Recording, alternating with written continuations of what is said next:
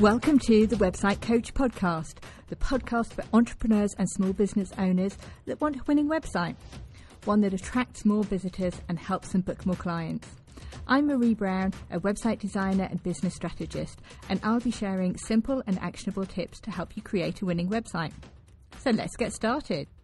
Hello, welcome to episode number 82 of the Website Coach podcast. And I hope you all had a great Easter. I am recording this just after the Easter weekend, having eaten far too much chocolate. But I'm also just back from a trip to the Lake District. It was glorious sunshine for a couple of days, and then, of course, we did suffer some rain.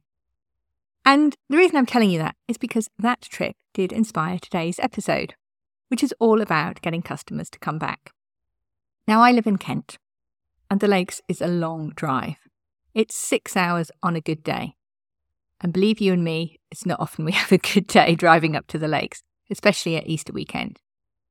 But we go every year, and we stay in the same hotel every single year. We have been going now for over 25 years. The first year, there were just four of us my parents, my brother, and I. And now we're 11 as I've got married and had a family, and my brother the same, and my mother in law comes with us too.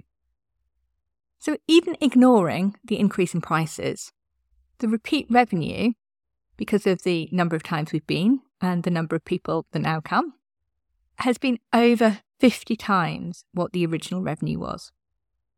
That's a lot. it's a lot more revenue from a repeat client than from the very first time we went. So, why do we go back? Well, in this episode, I'm going to talk about why we go back and how you can apply similar principles. Now, you probably know that getting repeat business is incredibly helpful for your business. When clients come back to you time and time again, they're likely to spend more money with you over the long term. So it might be booking additional sessions, buying more of your products, it might be upgrading, and of course, there is referring their friends and families to your business. And these people are very loyal to you. And especially in, for example, a downturn, they are still more likely to come back. And it's just much easier to retain an existing customer or to get an existing customer to come back to you than it is to actually get a new client. And it's a very good base level of revenue as well. So if you offer something like, um, if you're, say, a yoga teacher or massage therapist, you know that getting those clients to come back time and time again is incredibly good base revenue for your business, and you can obviously build on that. And actually, I do similar in my business. About 20% of my revenue last year was from the hosting and maintenance that I provide to clients whose websites I have built. And that's a really good, predictable level of revenue every single year that I get.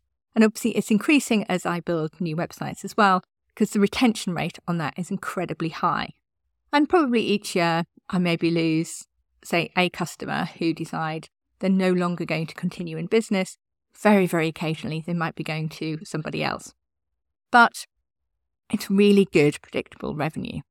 And the other thing is with those, is those clients, when they need additional changes to their website, for example, they come to me to do it most of the time. A couple of them have VAs or tech VAs as well. Most of the time, they come to me. And so, actually, probably about a quarter of my revenue, maybe even a little bit more than that, is from that client base. That the benefit isn't just to you, there is a benefit to the client as well. So we certainly find this when we go up to the lakes. You stay in the same place every single time, um, because we know them. We know exactly what we're going to get. And each year we go, we, we do sort of think, oh, I wonder what changes they have made to the hotel because they do continually invest. And it's always very interesting to see what they have done. But we know what we're getting. We know and we trust. And we feel really comfortable and confident when we go there that we are going to have a great holiday. Um, and I think the other thing is that if there's something we need, we have the confidence to be able to ask for it. They know us as well.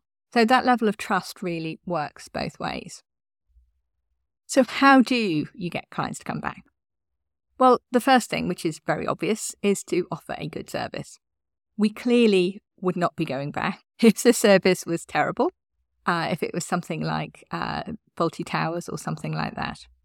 But we go back because every year the service is good. And it's not just the service that's great, it's the whole environment. And now, not every single thing is amazing. I will be the first to say that. But the things that are important to us are. So we like, you know, good food, we like friendly staff, and frankly, you know, if it's not the, I don't know, the nicest biscuits or the nicest toiletries in the bathroom, then we don't care so much about that. So it's a case of thinking about what is important to your clients and making sure, especially the clients who want to come back, making sure that you focus on delivering that and doing that really, really well. So think about, say, what it is for your clients that you can continually do, what's important to them, and that you can really focus on. Is it speed of service? Is it friendliness of service? Is it cost? Uh, what is it that they that is important to them and that you can deliver really well on? The second thing is to build up a relationship with them. And there is no doubt about it that we have built up a very good relationship with the owners of this hotel. And the ownership has changed from parents to the daughter and her husband over the time that we have been there. It's a family run hotel. Um, and we have a very good relationship with them. We have a very good relationship with the staff. And there's a, a lady, one of the waitresses, she's quite senior waitress, who has been there a number of years. And, you know, she obviously recognizes us from, from year to year. And this year, she very sweetly, uh, my nephew, who was very into his food, uh, she um, she gave him a pad of paper and he took the orders one night and she got him to, you know, take, go into the kitchen and take the orders into the kitchen and then, uh, you know, sort out the cutlery and help set the table and those kind of things. And that's because that relationship has been built up. And she knows that he's really interested in his food and quite interested in the kitchen and what goes on in a restaurant. He's only seven, bless him, but he's he's very, very interested in that. And so they actually, you know, took that, and it wasn't difficult for them to do, but because the relationship is there, they really made the most of that. So, and obviously that just warmed our hearts as well, especially when she, you know, managed to find a dicky bow for him to wear as he was waiting on our table. And that is the benefit of having a good relationship. Of course, we already have that great relationship, but if we hadn't, it would have made us more likely to go back. So, building up a really strong relationship with clients you want to make sure that you are their number one choice for whatever it is that you do. And they're not tempted to go anywhere else, that they will stick with you because they know that there is a very good relationship there. The third thing is making it easy for them. Make it easy for them to rebook. And this one is critical. So there is one year in the last something like 27 years. Sorry, there are two years in the last about 27 years that we have not been to this hotel, one of which was COVID. And the other was fairly early on, and we hadn't rebooked. And when we came to book it, it was full. We couldn't get the rooms that we needed. So we ended up going elsewhere. Now, what we do now is when we go, we as we're leaving, we rebook for next year. So we have in fact booked for 2024 already. And we are not an organised family, so that is something that is fairly unique to going there. But before your clients leave, ask if they want to rebook. My hairdresser does this, my dentist does this. People are fairly used to it. But get them to rebook before they actually leave. Or even better, you could see whether you can book a block. So obviously, it doesn't work with something like a hotel, but if you are that yoga teacher or that massage therapist or whatever it might be, try and get people to book a block of uh, sessions with you before they leave. Maybe they have a trial one and then get them to book a block and put the dates in the diary. So it's not just coming back once, but it's coming back, you know, every two weeks, every week, or whatever it might be. And, uh, you know, my other personal experience of this is I used to go to Pilates class and I booked for the whole term. Couldn't make every single week, but I booked for the whole term because that's what you had to do. And a new Pilates studio has open near me. And needless to say, I've been going less often because you book them one at a time. So I think, oh, well, I won't, I, am not going to book because I don't know what I'm doing next week. If I had booked a block and I knew I booked every single week, I'd be much more likely to go than as is currently the case where I go really quite sporadically. The third thing, sorry, the fourth thing, can't count today, which is related to that, is providing an offer that is attractive to them.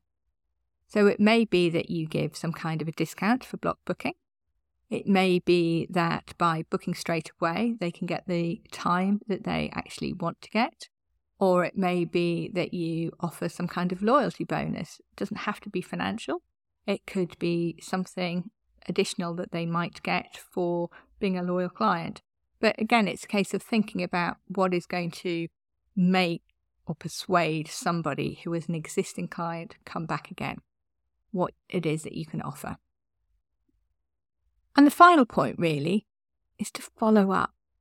So it may be that they don't book straight away, but you can email them or message them, text message, DM over social media, and just drop them a note asking if they'd like to rebook. And it might be that you, again, there is some kind of incentive for rebooking. So you might say that I'm getting quite booked up for the next month if they would like a session.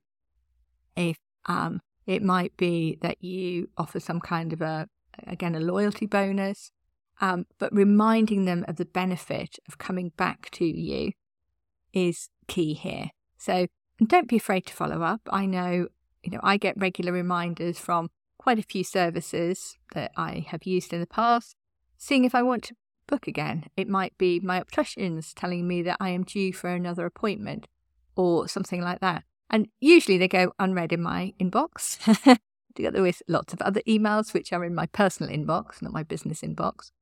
Um, but the fact that they are continually reminding me means that I will eventually rebook. So there are certain services that I use which I know that I'm overdue an appointment and I will eventually book. But if they hadn't been reminding me on a monthly or quarterly basis, then I would be much more likely to forget. And I suspect the same applies to you as well.